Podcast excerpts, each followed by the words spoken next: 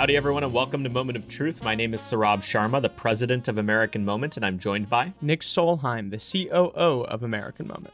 And we have another fantastic episode for you guys today. American Moment is one of the few groups that's trying to stitch together what the cohesive agenda for a new or realigned right would look like. And one of the issues that you know, I spend some time worrying about isn't getting enough attention these days is foreign policy. We have to make sure that restraining the American military and directing our foreign policy towards the national interest remains a core of this new agenda for a new right.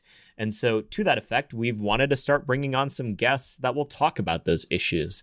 Uh, and we have one of those today. John Allen Gay is the president and founder of the John Quincy Adams Society, which in some ways, although this is a little bit of a silly way to put it, is American moment, but for foreign policy, except they've been around for a couple of years now. They were founded uh, around the beginning of the Trump administration, and they're really focused on building a community on campus in Washington, D.C., and in professional circles for people who are purely focused on questions of foreign policy realism and restraint. They have a bunch of fantastic student programs, they do conferences, and they do a lot of other important work helping build out a cadre in, in a lot of the same way that we're trying to build out a cadre for this broader ideological project, specifically specifically for foreign policy.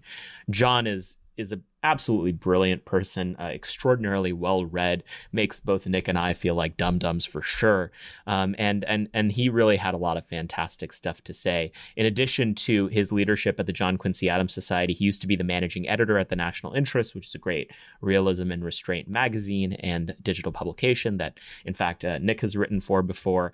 Um, and he's also the co-author of a book uh, with Jeffrey Kemp on war with Iran, political, military, and economic consequences. He holds a master's degree in international relations from Syracuse University Mas- Maxwell School and has a bachelor's degree in philosophy from the College of William and Mary.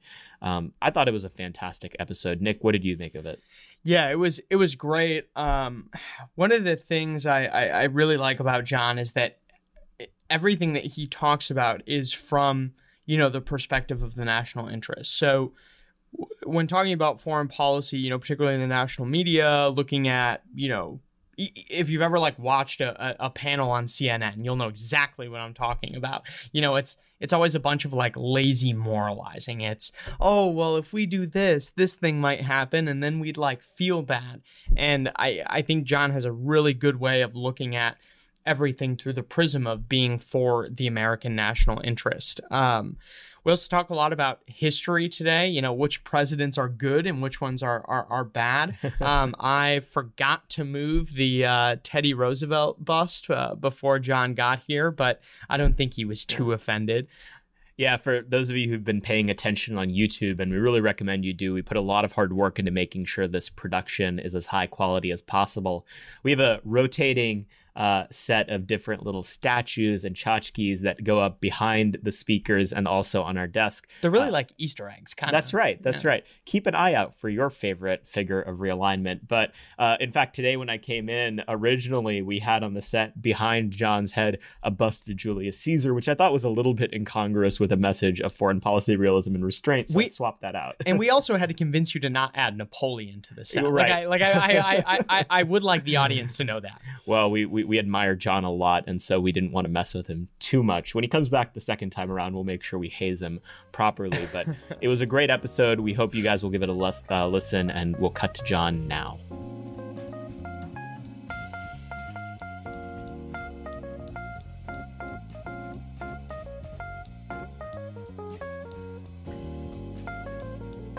Thanks for coming on the podcast, John. Thank you. Thank you for having me, Saurabh. The first thing that we always like to talk about is sort of how people got to the point where they are now. You've had sort of a windy journey throughout Washington. You're actually older than you look. Uh, why don't you explain how uh, how you got to the point where you're leading the John Quincy Adams Society? Yeah, well, I've been in Washington almost a decade now, which a lot of people don't I'm so realize. uh, when I, I, met one of the uh, big scholars uh, a few years ago, and he said there's kind of a Doogie Howser thing going on here, uh, which is probably even too old of a reference for you guys. No, I get it as a fellow redhead. I okay, lot, okay, so. there you go, there you go. Yeah, we got two out of three here, but uh, I've uh, I started out in the think tank world. I was at the Center for the National Interest. I was in as an undergrad. I took a bunch of IR, IR courses. I was really excited about realism, and was slowly realizing there's not of real uh, not a lot of realism in Washington foreign policy circles. And so when I was looking in grad school for internships to apply for in the summer, and I go to their website and it says America's Realist Voice on the front page of the Center for the National Interest website, I said, boom, I want to go there. So I probably wrote a really good cover letter. and uh, I was interning there and I was working on a Middle East project related to Iran, uh, related to the nuclear program of Iran, the military option against the nuclear program.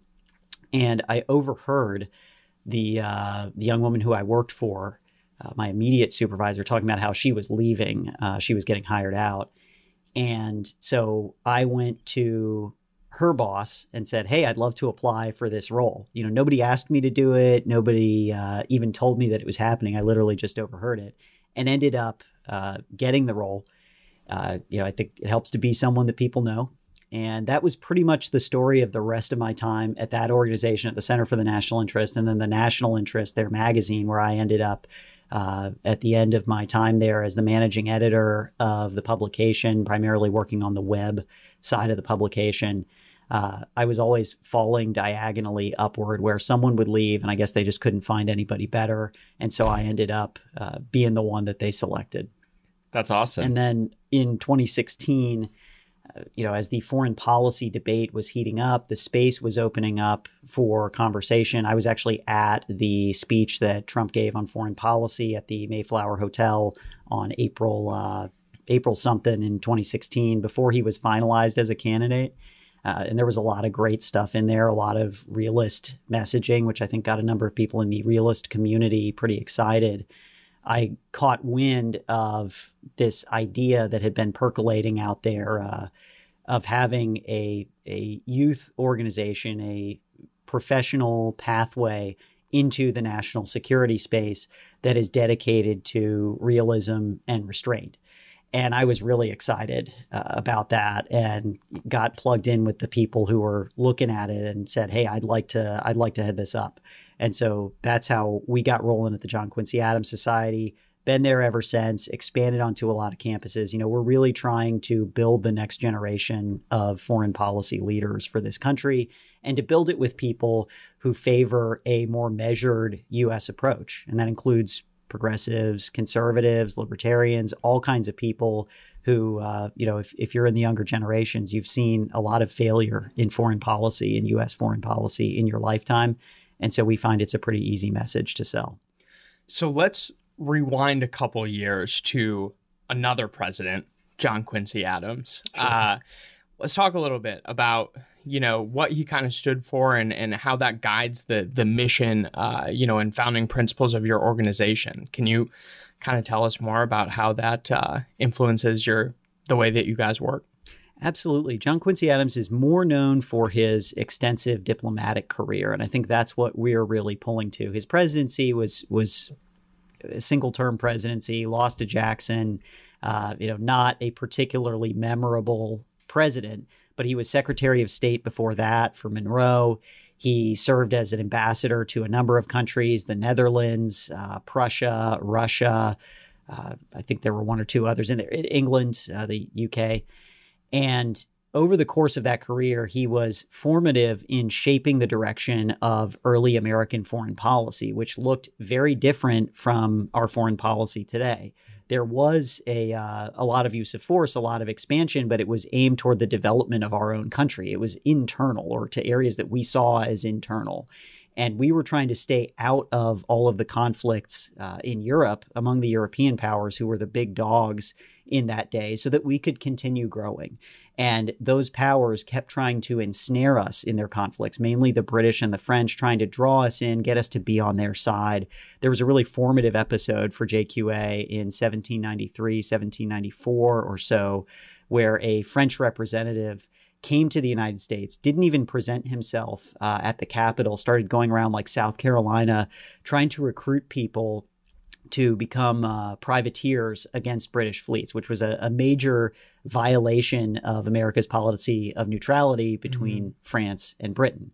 And I think this showed a lot of early American uh, foreign policy thinkers, including Adams, including George Washington, that countries are basically out for themselves. Even though in the case of France, we saw their revolution as having some ideas in common with ours, and there was a lot of uh, enthusiasm among ordinary people for it. And so that formative idea that countries are ultimately going to be looking out for their own interests really informs a lot of Adams' own thought. And he says, look, we stand for certain values in the world, but ultimately we are responsible for ourselves and we would actually endanger our values and our national project if we end up getting in a lot of these uh, these conflicts involving the European powers. If we try to expand ourselves, uh, particularly all across the Western Hemisphere, if we try to spread our system of government at the point of a bayonet uh, into South America, etc. Uh, he, so he said he, he has this famous speech while he's Secretary of State uh, on July 4th, 1821, delivered to, to Congress, where he says that America goes not abroad in search of monsters to destroy. And that's that's really the line everybody remembers. The whole speech is brilliant, but the the next few lines he talks about how we are the well wisher to all, but we are the champion and vindicator only of our own. That the purpose of American military force is something that uh, has to be closely tied to the national interests, and I would say the vital national interests of the American people and the American nation, and that we shouldn't be sticking our troops in all these other conflicts all over the planet. You know, as a as a military brat, that really speaks to me because the people that are going and fighting in these conflicts are people like members of my family. You know, I, I know what it's like to have a member of my family overseas in harm's way you know, whenever the phone rings to be sitting there thinking, is this going to be a casualty notification? Whenever someone knocks on the door, you know, getting nervous. And so that really spoke to me that our military needs to be deployed in service to our national interests, not the national interests of other countries. Mm-hmm. I find that John Quincy Adams is is really the figure that that restraintist and realist point to, and it it, it sort of feels like there, there's a very thin you know layer at the bottom of the barrel, and and he's basically it, and there's really no one else to name organizations or initiatives off of. Are there any other leaders that uh, in American history specifically that sort of stand out as as um, as great representatives for this way of thinking about foreign policy? Sure. Well, George Washington is another, and I, I, think you can make a decent case from history that Washington was uh, influenced by Adams' own ideas, even though Adams was much, much younger than Washington. Really, all of the founders, I, I think, were a model for this uh, of, of a, a more restrained vision of foreign policy. Pretty much everybody before McKinley kind of got it and kind of looked at Washington's farewell address, which talked about also about staying out of these European entanglements, and said, you know what, this is a good model for us. They read it every year in Congress. I think they still do that, but they must just not pay attention to the foreign policy parts of it. And so, th- really, anybody from that generation, uh, a friend of mine is a big fan of Glo- Grover Cleveland, uh, who opposed uh, our expansion into Hawaii. Uh, you know, there you could really again point to anybody in that period as a great model. I feel a little bad for having the statue of Teddy right there. Maybe a little, maybe a little triggering for this episode. But I, I'm actually reading this book right now. I, I'm forgetting the name off the top of my head, but it's about, um, you know, uh, Teddy Roosevelt and Henry Cabot Lodge and um, uh, I'm forgetting his first name, but uh, Hearst, the newspaperman in like the rush into the Spanish American War, um, and basically how um, it was recommended to me by by Jake, um, uh, our third co-founder, and it's and it's basically about how you know all these men of high society uh, kind of came to the realization that like oh, we've expanded as far west as we can go, uh, and they were feeling idle. You know, they were they were prone to. Um, like this is pretty well documented in Teddy's life. Like he was prone to nervous fits because he couldn't, you know, get out west and get away from like the stress and that sort of thing. So he constantly agitated towards war. Um, like this, uh, this this book it has like a, uh, excerpts from all of his letters i mean he was writing to several different people several times a day saying man if i can only just get people to to go to war with Spain and then I can lead a regiment down there and I can like get the glory that I've been searching for. And a large part of the reason why he wanted to do it was because uh, his father during the Civil War had paid uh, like volunteers to go on his behalf, and he always felt like a lot of shame, I guess, on behalf of his father that that his uh, that he wasn't like honorable enough to defend his country during the Civil War. Um, so I know that there's a lot of and listen, like I'm I'm I'm a big uh, you know I'm I'm very guilty of this of of uh, idolizing Teddy Roosevelt, but I think it's it's important to have a nuanced um, view of him as you know someone who did a lot of great things but also uh, you know at times had a uh, misguided view uh, on foreign policy i guess that's kind of a rant and not a question but uh, but i mean what what is your kind of perception of after mckinley where where it went where things went wrong I think it's during the World War II period where you see the real change. Because uh, you know, to speak of Roosevelt, you know, he really expanded the interpretation of the Monroe Doctrine from Europe doesn't get to come over here to we're going to manage a lot of stuff in Latin America, which is a, a a, real transformation of the original Monroe Doctrine, which was also written by by John Quincy Adams. Um, the the Coolidge administration actually clawed that back a bit. They had a, a very long document called the Clark Memorandum, which essentially restored things a bit more to a uh, a less uh, assertive posture in Latin America with regards to the Latin American powers, the powers indigenous to this hemisphere.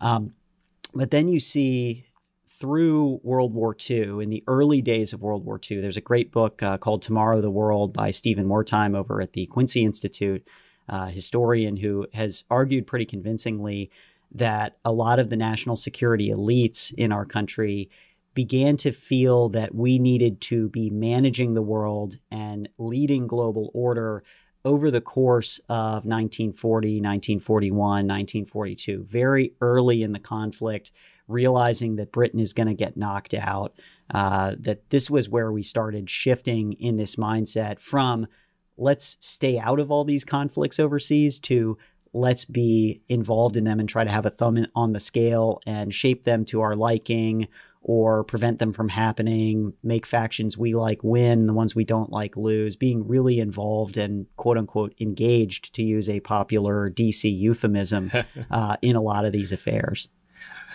That apparatus and that mindset that you describe has over time congealed into something that people call the blob. What is the blob? Uh, in in your own words?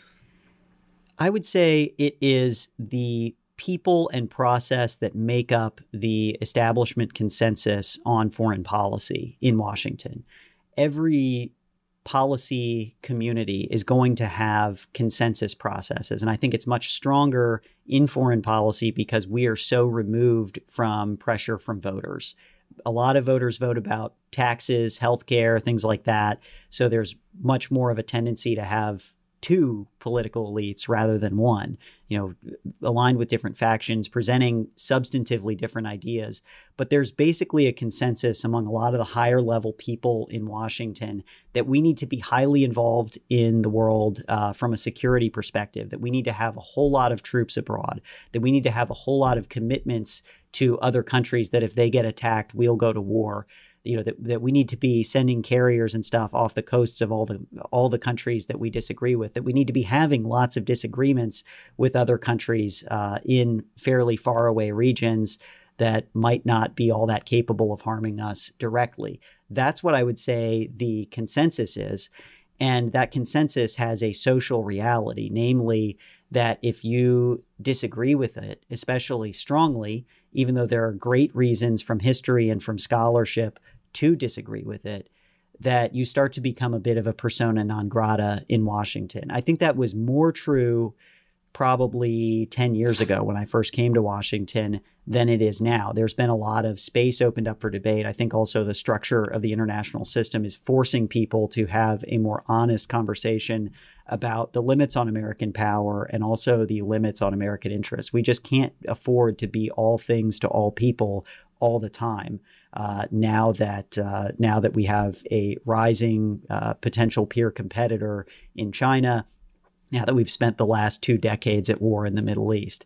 And I, I, think the blob is reacting to this shift by trying to hold on to its power or make small accommodations where it'll say, okay, yeah, we're not going to do dumb wars anymore, but we're get, still going to have plenty of, again, engagement, uh, which always translates into heavy military presence, heavy diplomatic presence, heavy involvement in other countries' politics, uh, the kind of things that can expose us to risk, provoke resentment, all of that, that put us in the middle of a lot of stuff that we are just not well placed to understand. That's what I'd say the blob is. So you mentioned other countries' politics. That kind of d- triggers a follow up question for me.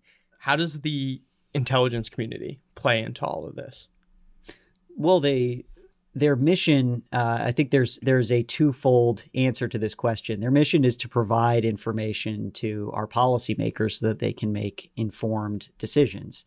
Uh, and whenever you build a capacity like that, you end up building a, ca- a capacity that is also capable of covert action, of doing things secretly in other countries, because that's what you need to do to gather really interesting information. And so I, I, think the intelligence community can sometimes be a reinforcer for the blob.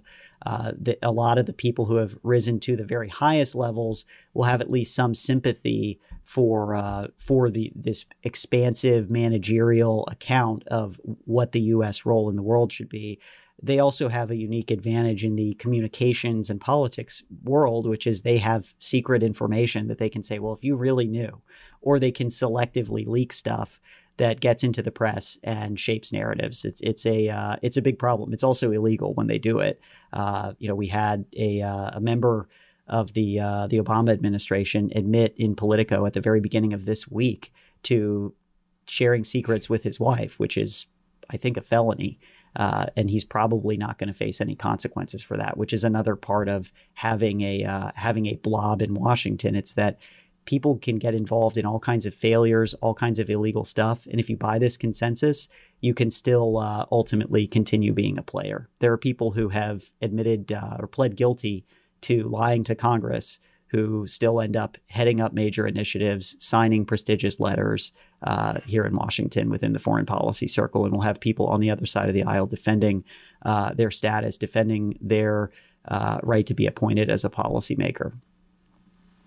It's one of those things where it, it this the social component of it is so interesting, right? Because it is only an environment that is capable of closing ranks as intensely as I think the foreign policy community is, is so capable of doing that could make it so that felony, you know, concealing information from Congress or lying to them is basically okay and, and does not make you persona non grata in this space. But if you defer even slightly in some ways from the consensus of the last 40 years, that makes you a pariah. I mean, is, is there any is there any sense that does the blob realize that it exists? Uh, do people who are sort of rank and file members within that community realize how cloistering that environment is, or are they sort of oblivious to it? If somebody really hates the term blob, they're probably in the blob. Just like if somebody really hates the term endless wars or forever war, yeah. they are probably part of the consensus yeah. that supported that, or, or they, making money off of it. also, also true. Yeah, I think uh, you know there definitely is a uh, that social reality there. And there's an incredible lack of self awareness. You know, we saw a, a uh, an incident a couple of weeks ago at the Atlantic Council where a couple of scholars wrote a pretty traditional realist analysis of the situation in Russia and Ukraine and basically said, hey, human rights are important, but they could be an obstacle to us getting other things that are higher priorities done in our relationship with Russia, especially if we push really hard on them. That's a that is a classic realist take. You could find it anywhere uh, for decades, ever since human rights has become a major plank in our foreign policy. And yet, uh, another center at that think tank uh, had something like 20 scholars write a letter denouncing uh, denouncing this opinion uh, and saying that they disassociated themselves from it. Uh, that that was what the letter said. It was very short, and uh, after they released it, they were all kind of tweeting self righteously about it. You know that it had to be done. They talked to Politico and said it was a slapdown that it really needed to happen. They told some of these scholars to go back to the Cato Institute, you know, because the, the, Cato Institute has a a more restrained perspective on foreign policy. And, uh, you know, I think this was a real example of the blob in action. And there was a similar example a few weeks later. Uh, Biden tried to appoint a, uh, a, a, realist to his NSC to be his director for Russia. Uh, and, you know, and, and this guy's a, a, a, fairly moderate realist. He does not have radical views on Russia. You know, he doesn't see them as a potential partner. He says, like, look, we just need to limit our competition with them to certain spheres that was uh, way too much for these folks. And people started leaking against him. People started saying he was like a Russian agent or something like that. I mean, this is this happens like several times a year. And it is remarkable, it really, especially in the Russia policy community, what people will say about their colleagues behind the cloak of anonymity. And it is in an effort to destroy people who are disagreeing with the blob. And I say this having said earlier, and I, I still believe that things are better than they were like 10 years ago because this was constant and there was much less pushback. The thing at the Atlantic Council, there was a lot of uh, strong negative reaction to that uh, among other think tank scholars, saying essentially, uh, the point of think tanks is to think. You ought to be having disagreements with your colleagues, and you don't need to be sitting there saying, I'm going to disassociate myself with these views. Uh, and because of that, I think it shows that the Overton window has opened a bit and restrainers and realists are more welcome in the foreign policy discourse now, which is a, a good uh, positive development. Well, and that's the other thing, too, with all these like security state leaks and that sort of thing, where like you know someone would anonymously leak something and then the person that was leaked about was called like a russian agent or like a russian puppet I, I, speaking of Overton windows, right? Like I think it really kicked that open to where now anyone who disagrees, you know, gets called a, a, a, Russian puppet or a um, you know, a tool of Putin or or, or whatever. I've been especially under a Biden administration. Yeah, I know. I I was following the um, you know, the the the NSC uh, thing pretty pretty closely. Uh, so I used to I've talked about it a little bit on the podcast before, uh, and you and I were discussing it before the show, but um, I used to do a lot of work on uh, Arctic policy here in the United States. Um, you know, some of that dealt uh, with uh, United States uh, relations in the Arctic vis-a-vis Russia. Um, so, since you brought it up, would like to would like to talk about uh, Russia. What is, you know, how do you feel about kind of this traditional mindset in Washington, uh, this Cold War mindset that Russia is still this big like geostrategic threat, you know, our number one enemy. Um, and and and you know, what would you kind of suggest uh, the way moving forward with Russia or or against Russia or whatever um, is? Well, look, they they certainly are a threat. You know, they have thousands of nuclear weapons. So, by definition, they are an existential threat to the United States. But the thing with existential threats is there are different ways to manage them because we have a whole lot of nuclear weapons too. You know, the, we can say a lot about their capabilities. They clearly have uh, have an interest in uh, covert action, in espionage, uh, which is pretty normal for high level countries to be spying on each other. Uh, they've done some pretty remarkable, uh, not good things in their neighborhood, uh, interfering with the sovereignty of countries like Estonia, like Montenegro, uh, like Ukraine, most most obviously, like Georgia but because they're a great power, they also have the ability to resist us pretty effectively. That's pretty much what makes a great power a great power. If you were to listen to a scholar like John Mearsheimer, it's the ability to resist another great power. And what that means is that we have to take that into account in our policymaking. We don't we don't have to like what they do. We don't have to agree with what they do. We don't have to agree with their values, with their system of government. You know, it's it's highly corruptive. It's it's a bit of a mafia state and yet, we have to live in a world that they live in. And we can do that through a lot of confrontation uh, and ultimately provoke a lot of these negative responses. Or we can focus much more narrowly on our national interests. Uh, to speak of Ukraine again or Estonia, these are places where our national interests are extremely narrow. Like, we would like those countries to be free. And if they, you know, are oriented toward the West, we might support some of their development. But they are not a vital interest to us. They are not on our border. They are on Russia's border. What happens there is a lot more important to the Russians than it is to us. And that difference of stakes is a huge structural problem that we've been trying to overcome. You know, you follow the think tank discussion scene, they're full of uh, war games and scenarios and planning of trying to figure out how we could defend the Baltic states, which are members of NATO that are right on Russia's border, that have a combined population of like 6 million. Uh, they are really a, uh, a grain of sand on the scale of global geopolitics. They are not uh, a group of countries that I would argue we should be defending at all. And yet we are sitting here talking about having uh, different types of nuclear weapons and different force postures that could be pretty aggressive uh, in that area because we see it as in our interests to defend them.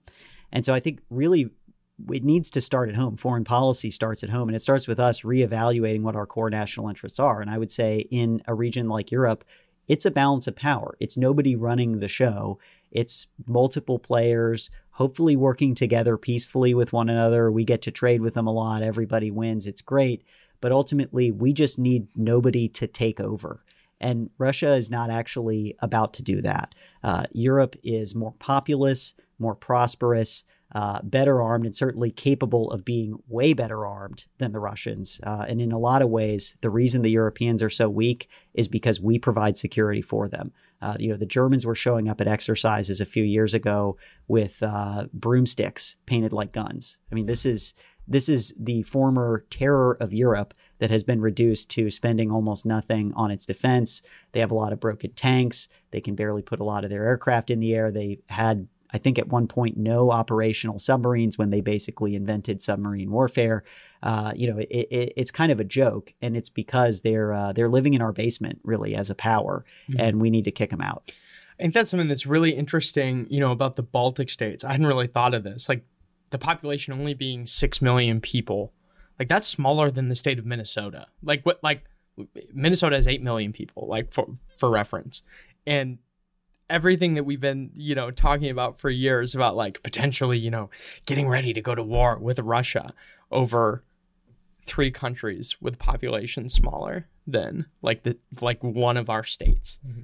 That's just very interesting to me. Yeah, it puts it in context, right? I mean, yeah the, the United States is one of the largest countries in the world, and so when people in the United States think of how big country countries are, they're like, oh, something maybe a little bigger, maybe a little smaller than the United States. That's just not true. like most countries are smaller than American states. Um, the the Russia issue, I think, is is is really interesting, right? Because it's it's one that I think belies the um, survivorship bias. Maybe the wrong problem here, but when you have the same, the, the, the, maybe the wrong term actually, um, when you have the same people leading the foreign policy space as did during the Cold War and the immediate aftermath, I mean, you know, Russia is the nail and they're going to keep beating it with a hammer. Are you starting to see a little bit of a generational shift in how foreign policy thinkers approach Russia as, as one generation replaces the other, or have they been very good at, at maintaining uh, that mindset as a status quo even in subsequent generations?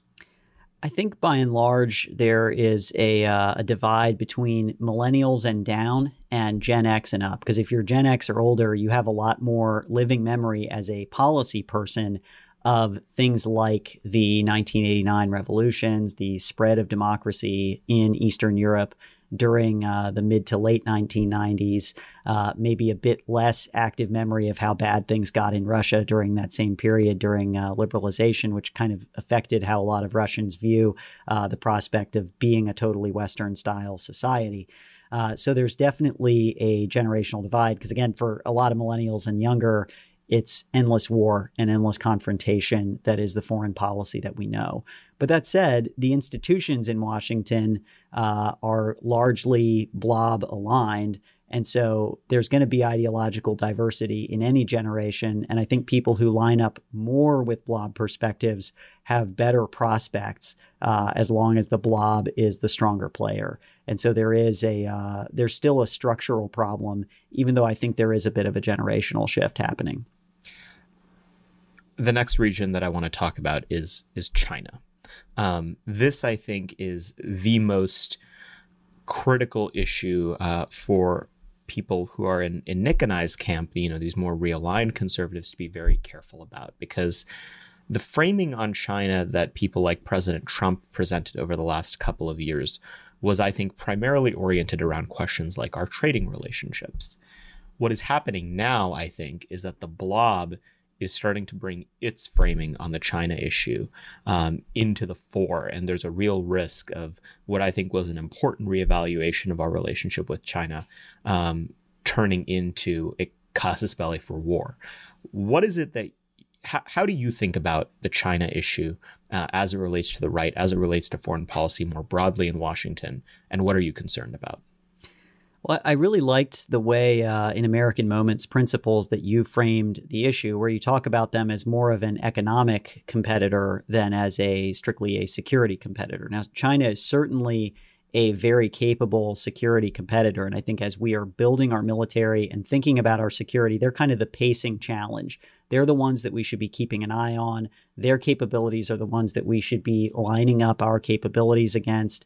Uh, you know, we should be focusing more on naval power because the Pacific is mostly made of water, uh, whereas a lot of our uh, our effort has been going into the Middle East and Europe, which is mostly made of land. And so we've been putting a lot into our Army uh, and our Marine Corps uh, in order to fight in those places. So we do need a shift uh, in the alignment uh, of our forces. But more broadly, I think the question at the geostrategic level about China is how big it can get what it wants, but also what it is capable of taking. And a lot of us are bringing a historical model of Europe and European security and Middle Eastern security into the way that we think about China and its potential for expansion. And if you look at Europe from a uh, from a geopolitical standpoint, the whole northern half of Europe is called the Northern European Plain. It's wide, it's open, it's long. You can pretty much go on flat terrain all the way from Paris past Moscow. And what that means is that's that's good terrain for warfare. If you've got tanks or cavalry back in the old days, you can do a lot of uh, rapid gains, rapid conquests in that area. And so it's a uh, it's naturally going to be a highly securitized uh, region uh, when there are multiple powers competing over it. And it's going to be harder to get security in that environment. The Pacific looks a lot different. Uh, it's it's made out of water again. It, it's big and open. There's a lot of ocean, and the thing is, it's really hard to project power consistently across the ocean, especially if the ocean is contested, which we happen to have the world's best Navy. And I think that we should continue to aspire to doing that. And a lot of China's potential targets, it's going to have to either go through mountains uh, and cross through mountains full of people that don't like them into lowlands full of people that don't like them. Places like vietnam yeah. uh, or literally the largest mountains in the world in the himalayas. Yes. Yeah. It, and you know you read about some of the confrontations that india and china had uh, several months ago. A lot of these places barely even had roads uh, you had to move your forces up there like for weeks to acclimate them to the environment. You know, these are not easy areas to project power through. It's the same story with oceans. You know, you get a couple submarines, you get some anti-ship missiles, which are getting really good these days. And it's going to be pretty difficult to, for instance, mount an invasion from China of Japan or of the Philippines or of Taiwan, even.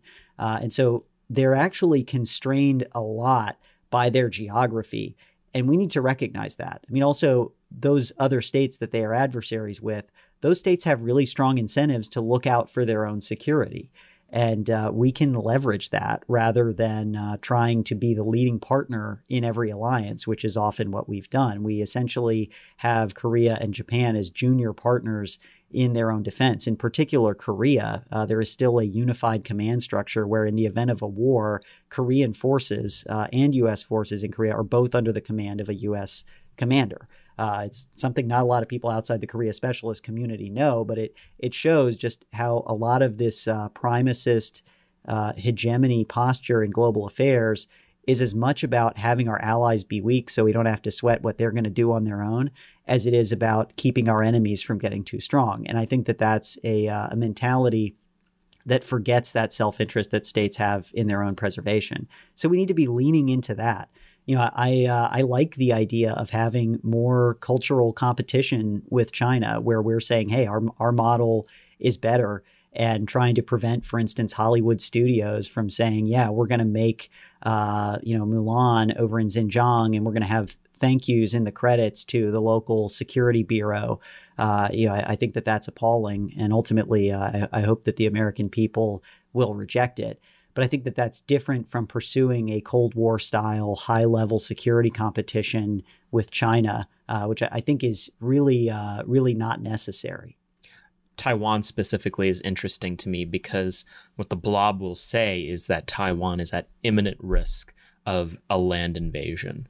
Uh, you sounds like you aren't as concerned about that. Why is why is that not as concerning as as people may make it out to be? And what should our broad approach with Taiwan be? Well, I think that's there's definitely a prospect that China will attempt something against Taiwan. You know, that they could try to turn them into Hong Kong too, uh, where they have them in some level of political subordination uh, that might involve military elements. I think one of the greater dangers that would lead to that happening would actually be uh, U.S. and Taiwanese activities that are provocative. You know, that are suggesting, uh, "Hey, Taiwan's going to go independent." Uh, China has no hope of uh, of ever reclaiming it or being reunified with it. Uh, which I certainly hope it's never reunified with China uh, because they have a much better system of government, particularly after the uh, late 80s, uh, than the People's Republic of China does. But we need to be talking about our own national interests here. We would very much like Taiwan to be free, but we can live in an Asia where uh, China has been able to uh, to take them. I, I, think that the uh, the military questions in the region get a little bit tougher. Uh, you know, it would give China something of a better position, but it's not necessarily going to be the beginning of a Chinese empire because they still have all these problems if they try to go after Korea or Japan, which are the real engines of the region, uh, or after Australia, which is also really far away and really capable uh, after Vietnam, etc ultimately what we need to be do, doing is leaning on some of these powers uh, to stick up more for their own defense. In the case of Taiwan, we've been providing them a lot of these high end weapons that as far as a lot of experts can tell, they're basically just buying in order to stay on our good side because they uh, they are industrially valuable for us. You know, to sell them, for instance, tanks. Which, if if you've looked at a map of Taiwan, it's mountains and a lot of uh, very wet lowlands uh, that are not that great for armored warfare, and urban areas which are also not that great for for armored warfare. And so, us selling them tanks, us selling them high end fighter aircraft angers the Chinese, but actually does not do a lot to make Taiwan that much safer. And I, have heard gossip uh, that the Taiwanese tanks that they have are not very well ma- maintained, not very operational, uh, which would be consistent with that theory that they're just doing it to stay on our good side. So we should be encouraging them to become really prickly and hard for China to swallow, uh, getting uh, getting anti-ship missiles, air-to-surface missiles, uh, anti-tank missiles, preparing to fight urban warfare, preparing preparing to fight on the beaches, which they've already done a lot of, uh, making it so that they're really hard to conquer, and so that the the People's Republic knows that if they try to subordinate Taiwan, uh, that it's going to be a continuous bleeding sore for them uh, rather than an easy reabsorption of a uh, just another province. That's, I think, what a better Taiwan posture looks like. They can have as many weapons as uh, fall off the back of a truck in the United States. Uh, not necessarily an American defense guarantee, which is what a lot of folks in the Taiwan area are pushing for right now. Yeah, it uh it, it strikes me, you know, a, a clever Taiwanese diplomat asking, uh, you know, acting in their national interest would realize that a really good way to keep the U.S. engaged in your region is to keep Raytheon contractors really happy, and so to purchase up as much of the defense equipment from them as humanly possible. Um, no, that, that that makes a lot of sense to me. Um, what are some of the things that Taiwan could be doing to make themselves much pricklier? And is there is there any sense of, of sort of a, a new regional bloc? Being formed in that that part of the world that is capable of counteracting China on their own terms as opposed to relying on on American hegemony.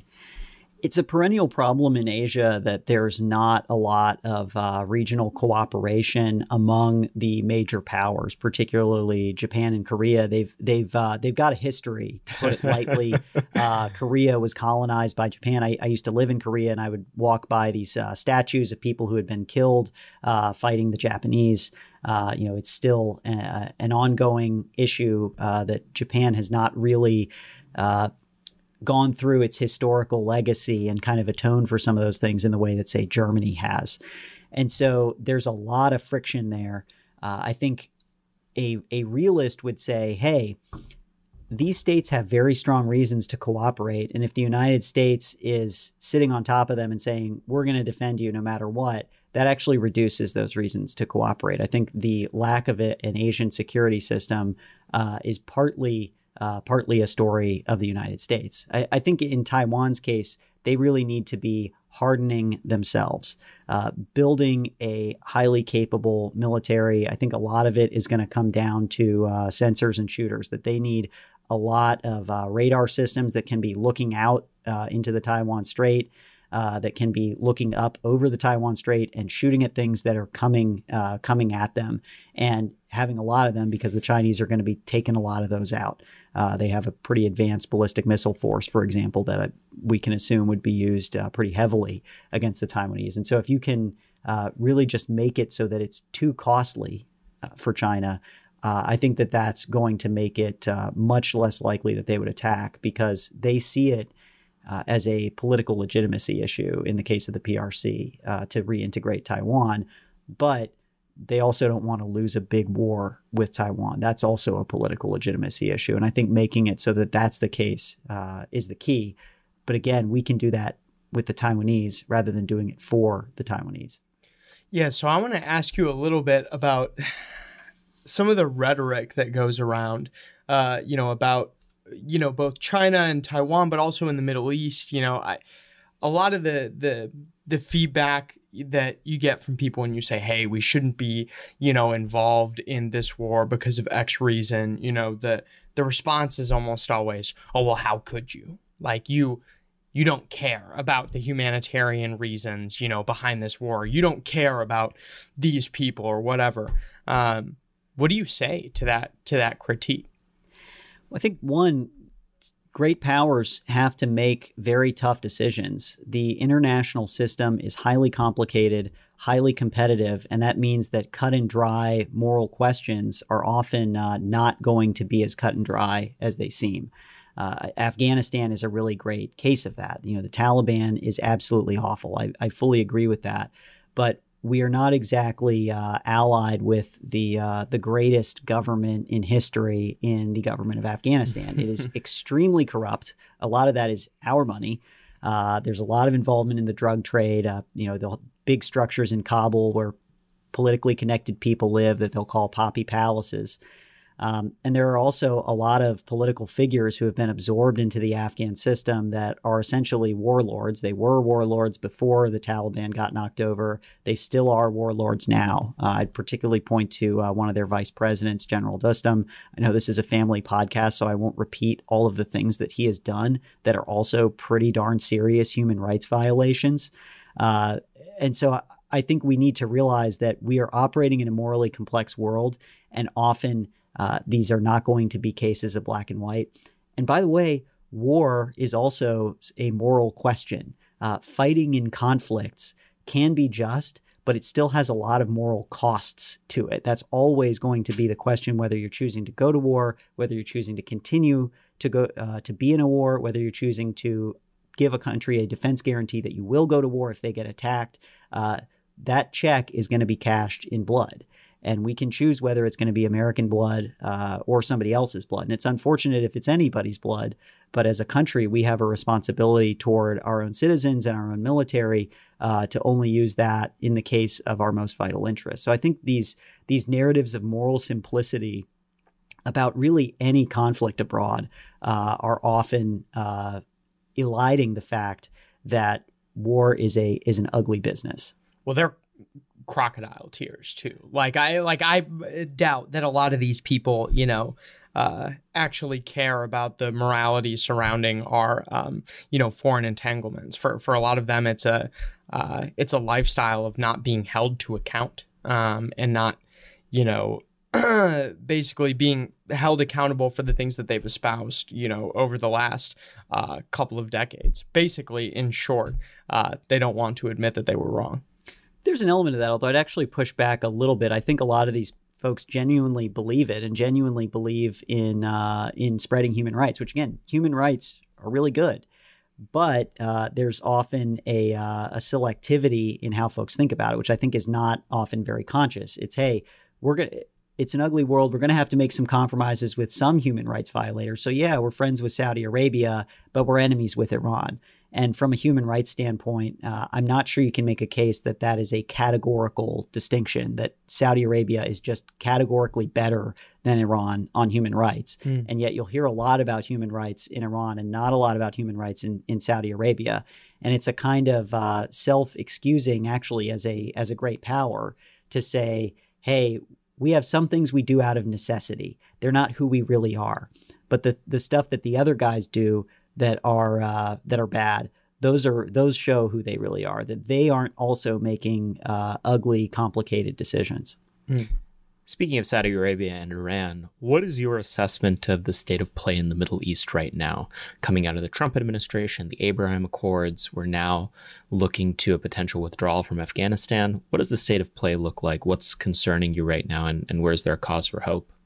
Well, I think the Abraham Accords are actually a uh, a, a, great cause for hope. You know, my uh, I'm on record from several years before them that I think uh, for the U.S. to get less involved in the region, one of the things that would be really helpful is increased cooperation between the states that are unfriendly toward Iran, Israel, uh, the, Saudi, the Saudis, the UAE being the main players there.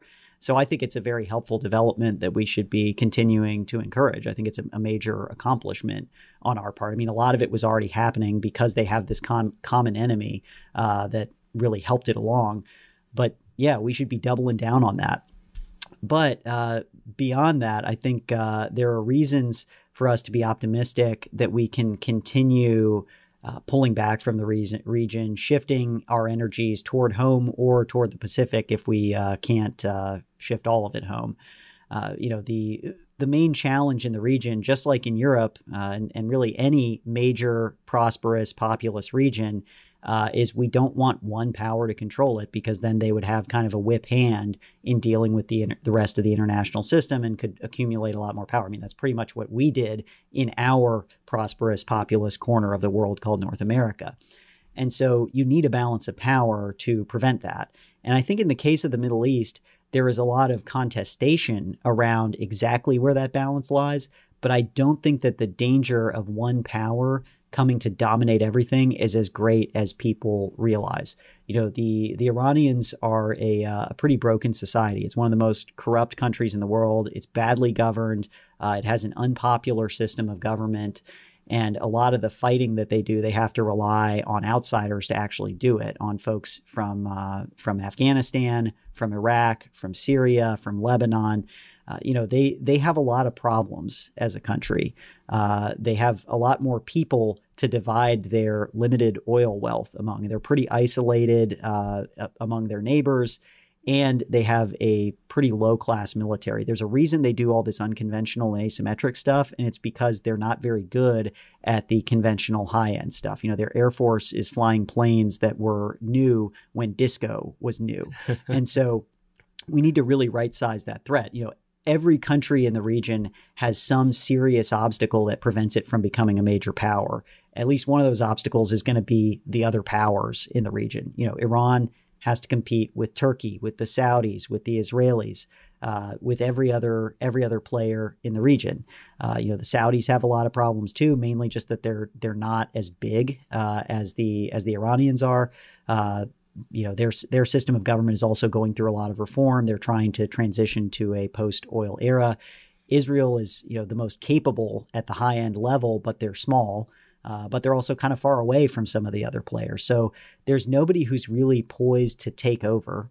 I think the region that we need to focus on the most is that western end of the Persian Gulf. It's where all the oil comes from, uh, and you know that's still a major ingredient to the global economy. as long as nobody's about to run that whole show right there, we can pretty much sit back and uh, ensure that that continues to be the case. But because these are self interested states, they don't want to get conquered even more than we don't want them to get conquered. And we can leverage that rather than trying to uh, take care of it for them. How do you think of the risk of a state like Iran, and I think a lot of the same conversations apply to North Korea as well, acquiring a nuclear weapon? That seems to be a lot of the telos behind American, you know, aggressiveness in the region. Uh, is is the threat of Iran getting a nuclear weapon as big as it's made out to be? Is there any way to live in a world where that is the case? How do you think about it? It's certainly a threat. It's it's better to live in a world with fewer nukes than a world with more nukes, and especially more nukes in more hands. And we might see some of the other states in the region try to acquire nuclear weapons uh, if that were uh, if they were to acquire it.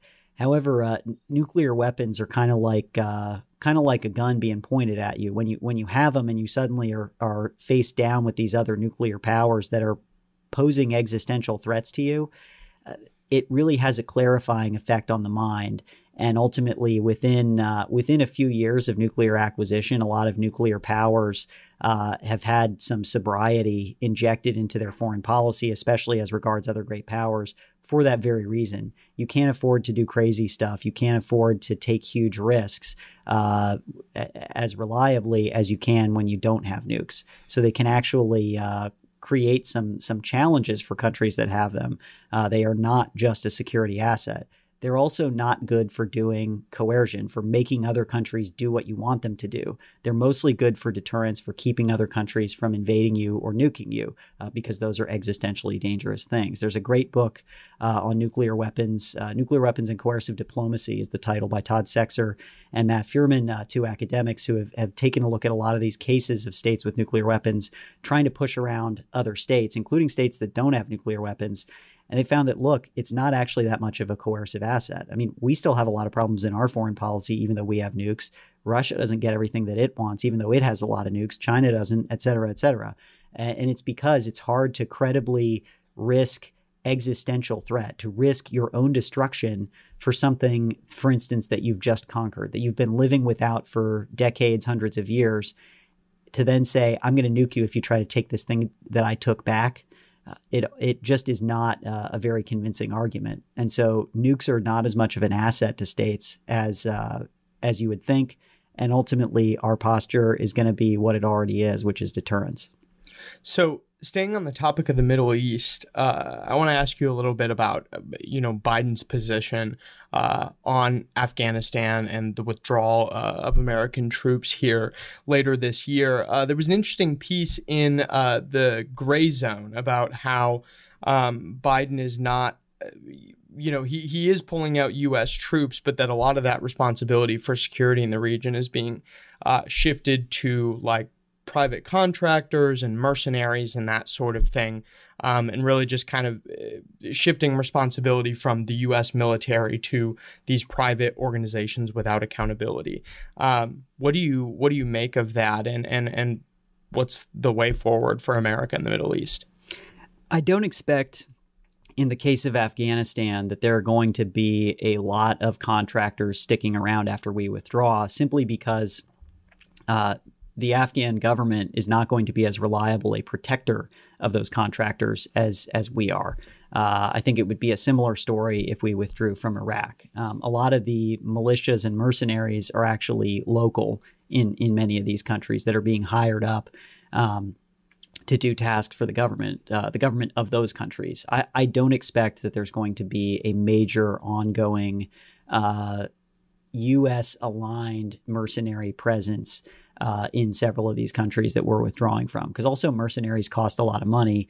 And in a lot of these countries, there's a lot of uh, desperate people who uh, are pretty easy to hire up uh, if you need uh, if you need people with guns to go do something. So I'm I'm uh, skeptical of that narrative. I think there certainly has been a lot of privatization in the national security state that has happened, but I think that particular problem is likely a bit overstated.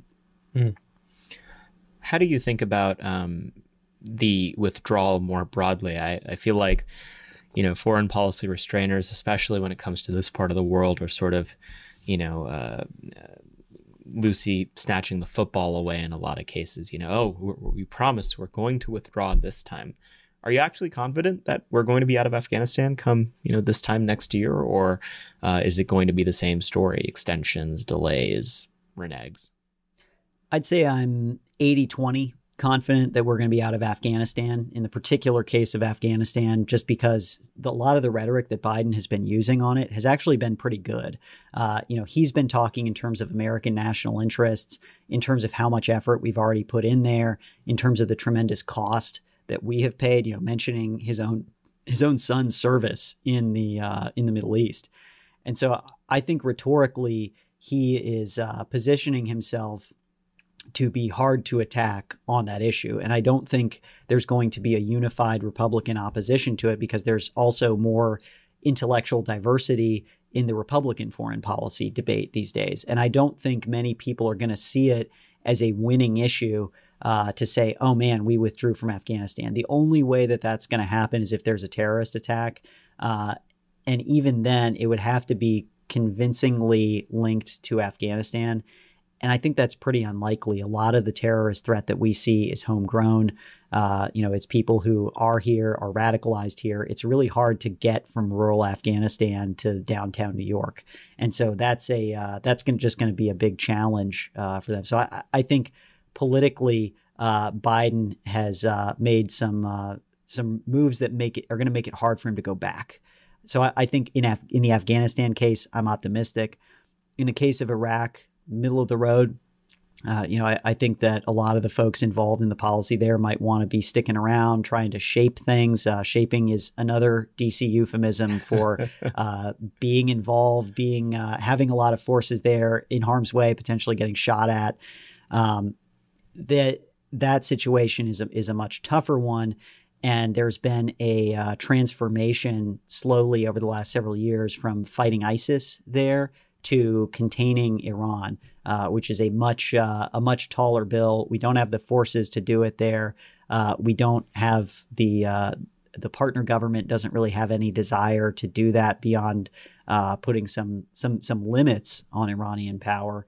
And in the case of Syria, uh, I would note that at the Democratic National Convention, they had the former special envoy for Syria talking about how bad it was that we had withdrawn uh, from there, and then we didn't actually withdraw. But uh, he's now involved in the policy process, so I'm guessing that we are still going to be in Syria for at least another two years. Wouldn't shock me if by the end of a, uh, a Biden term, we are still there. Yeah. So, um, want to ask you uh, a little bit about how basically how people can get involved with your organization and, and other organizations like it uh, if they're not looking to get into the blob space. Um, how can people, you know, get involved in foreign policy on the right side of things? Yeah, we'd love to be an asset to people. Uh, the John Quincy Adams Society, our website is jqas.org. We've actually got a, uh, a conference coming up in June.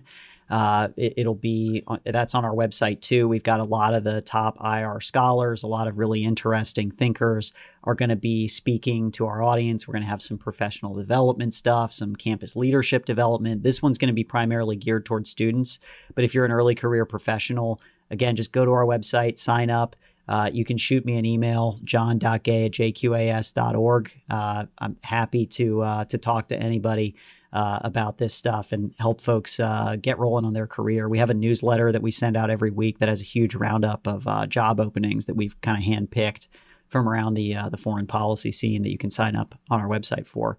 Uh, and from there, you know, we t- we'll talk to the individual and figure out uh, what's best for them.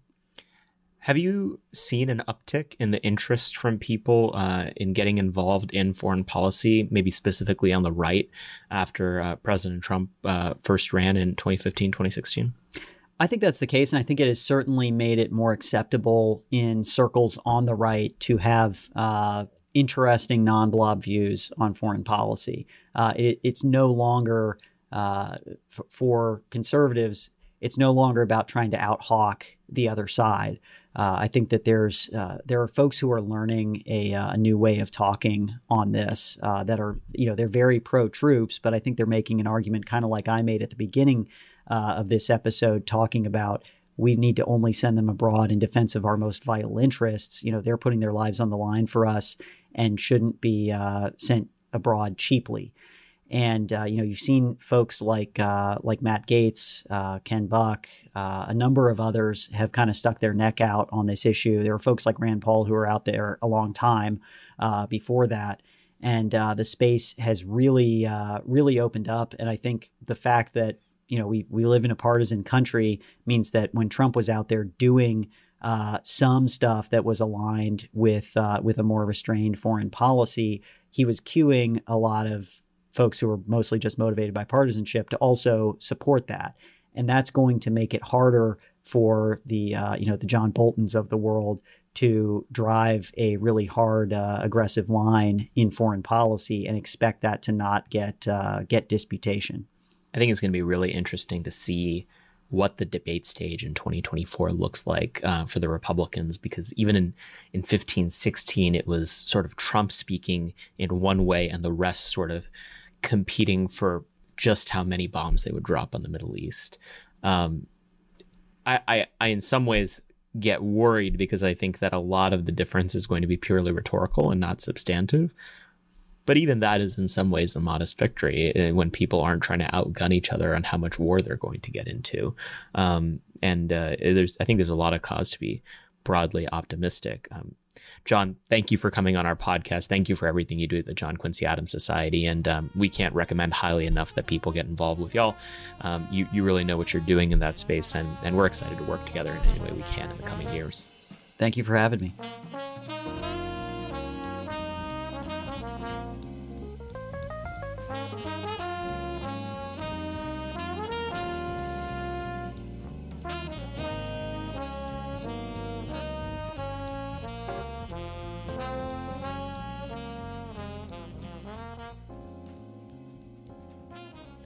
Talking with John Allen Gay can't help but make me think about how different Generation Z and, and even some younger millennials think about foreign policy when it comes to um, whether issues like the Middle East, like Russia, like China, like any of the rest. Um, we lived fundamentally different lives than our parents did, than our grandparents did. And so to have the exact same posture when it comes to foreign policy is somewhat an anachronism of how good at indoctrinating people so much of the blob is. Uh, no one has been better at talking about this than Jake Mercier, our chief creative officer here at American Moment. Uh, he wrote a piece in Real Clear Defense that I think we may have even talked about on the podcast before, but I, I keep coming back to it called Generation Z and Foreign Policy Building a Common Vision of Restraint in a Divided Era. And he sort of lays this out. He says, look, if, if you don't uh, live in a world where you experience the Cold War or you experience the 90s and all the different conflicts that happened in Europe and elsewhere then. And if you don't exactly remember beyond just the fuzziest edges of it what 9 11 was like to live through, you're not going to have the natural hawkishness towards all of these other nations, all these other countries, all these other conflicts across the world that, say, a boomer or a Gen Xer might. Um, in fact, you'll probably pay a lot closer attention to some of the domestic concerns that we have. You lived through a financial crisis or through uh, COVID caused lockdown caused uh, you know financial depression. Um, those tend to be the orientations that younger people have, and and that's okay, I think. Yeah, well, and I think something important to note about that too is that the some of the economic crises that we've lived through, you know, as as members of uh, Gen Z, uh, have been caused by globalism. Yeah. you know, they've been caused by uh, our increased interest yeah. uh, in in other countries. You can't like, have a global financial crisis unless you have a global financial market. right. Ex- exactly. Um, and I kind of noticed this, you know, and I I I love this piece by Jake because uh, I think it makes some really important distinctions. Um, like my parents are young Gen Xers. Um, so like my uh, my mom was, uh, you know, she did a, a study abroad uh, program in in in Germany, um, and like d- distinctly remembers, you know, post, um, you know, Berlin Wall falling, uh, Germany, and you know, for for people who came up like kind of in the Reagan era of conservatism, they still very much see the world through that lens. So Russia is our number one geopolitical foe, and you know my my dad, uh, who uh, it you know was in the Marine Corps, uh, you know in the '90s, uh, was still available to be called up um, uh, after September 11th. So like even their Middle East policy is is I don't want to say tainted. That makes it sound like I think my parents' ideas are dumb, but uh, they like that's kind of why they believe what they believe because they came up in that era. Whereas for a lot of young people our age, kind of the the consensus that I can kind of come up with is who cares? Like it's it, it really seems to be the way that people think about, mm-hmm. you know, uh, issues in other countries now. You know, we talked a little bit uh, about you know moralizing by our, our like betters in the foreign policy establishment, and and really it seems to be resoundingly young people are like, who cares? You know, I I can't afford to buy a house, I can't afford to get married, I can't afford to have like more than one kid you know uh, i think people have bigger fish to fry now and and that I, I think foreign policy is an issue that you know is divided by generation, uh, maybe more than any other. I think that's exactly right. And it dovetails perfectly with a question we got from a listener. Uh, just a reminder you can get your question answered by us on the podcast as well if you rate and review the podcast five stars on any platform. Uh, and if you don't feel like putting your question directly in the review, you can send us an email with a screenshot of your five star review to podcast at AmericanMoment.org. This uh, question comes from uh, B Dog McNug, uh, a very. Uh, please, please don't use your your podcast review names as a way to make me say progressively more ridiculous things. I'm probably going to result in that. You um, can just start making me read. Yeah, I'm, I'm fully expecting you know a review uh, a review request from Bofa at some point. But anyway, um, uh, this person asked a question sort of having to do with the episode we did with Russ Vought, who's President Trump's director of the Office of Management and Budget. You know, he he pushed back a little bit on some of the deficit hawk concerns that Russ had talked about in his episode, which we w- did a little bit of a back and forth with uh, with Russ as well. But his question boiled down to this, which is, what can the new right offer regular people economically that the left can't?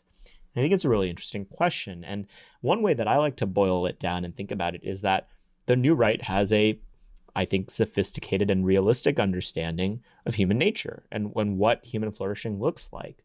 Whereas the left is now pushing a universal daycare scheme as the be all and end all to ensure that you know uh, families are fully liberated from the consequences of parenthood the right says no it's it's affirmatively a good thing for you to raise your own children and we're going to come up with ways to financially ensure that you're capable of doing that whether that's things like expanding the child tax credit maybe more generous family leave benefits uh, or other things. That that's certainly one that i think is extremely important. Yeah i think one of the things uh, about the left and particularly the progressive left is that it's like it seems almost so cold and unfeeling right? Mm-hmm. Like there is a they're they're focused on like community but only as a chance to have like you know bp sponsored picnics you know it's like not a they don't really care about community or about family or about like your involvement with the local church or, or, or anything like that and i think that's something that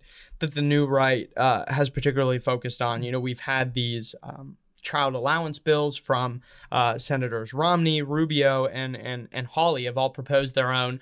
Um, you know, they're they're different uh, in in in a couple different ways, but I think the GOP's focus um, on the family is is very heartening for me as someone who like wants to have a family in the next couple of years. Um, and I don't think it's something you'll see the left uh, taking on anytime soon. You know, like Saurabh mentioned, um, it mainly seems to be that they want to like outsource care of your child to like mm-hmm.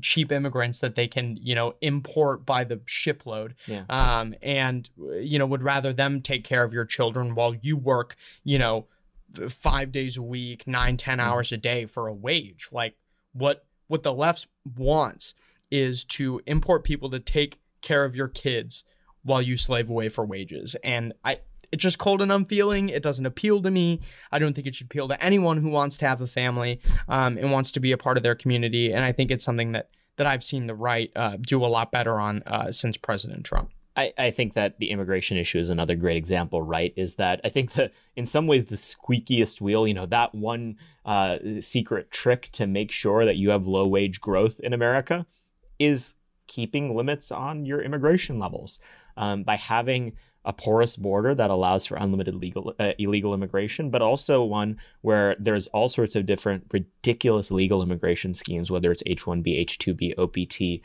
um, or stapling green cards to diplomas, as certain people like to say.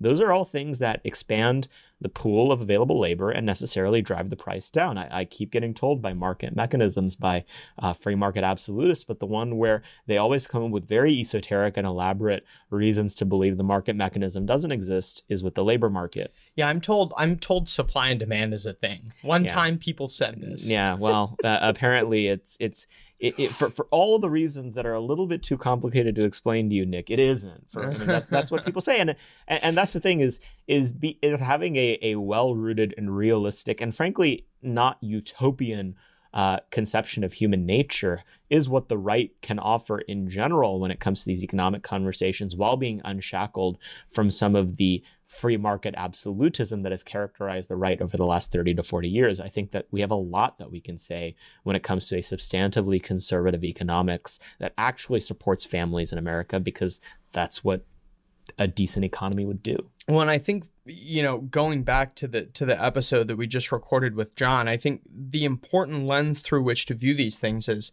is this in the national interest, you know, for the people of the United mm-hmm. States of America? And I think we can say wholeheartedly that unfettered legal and illegal immigration is not.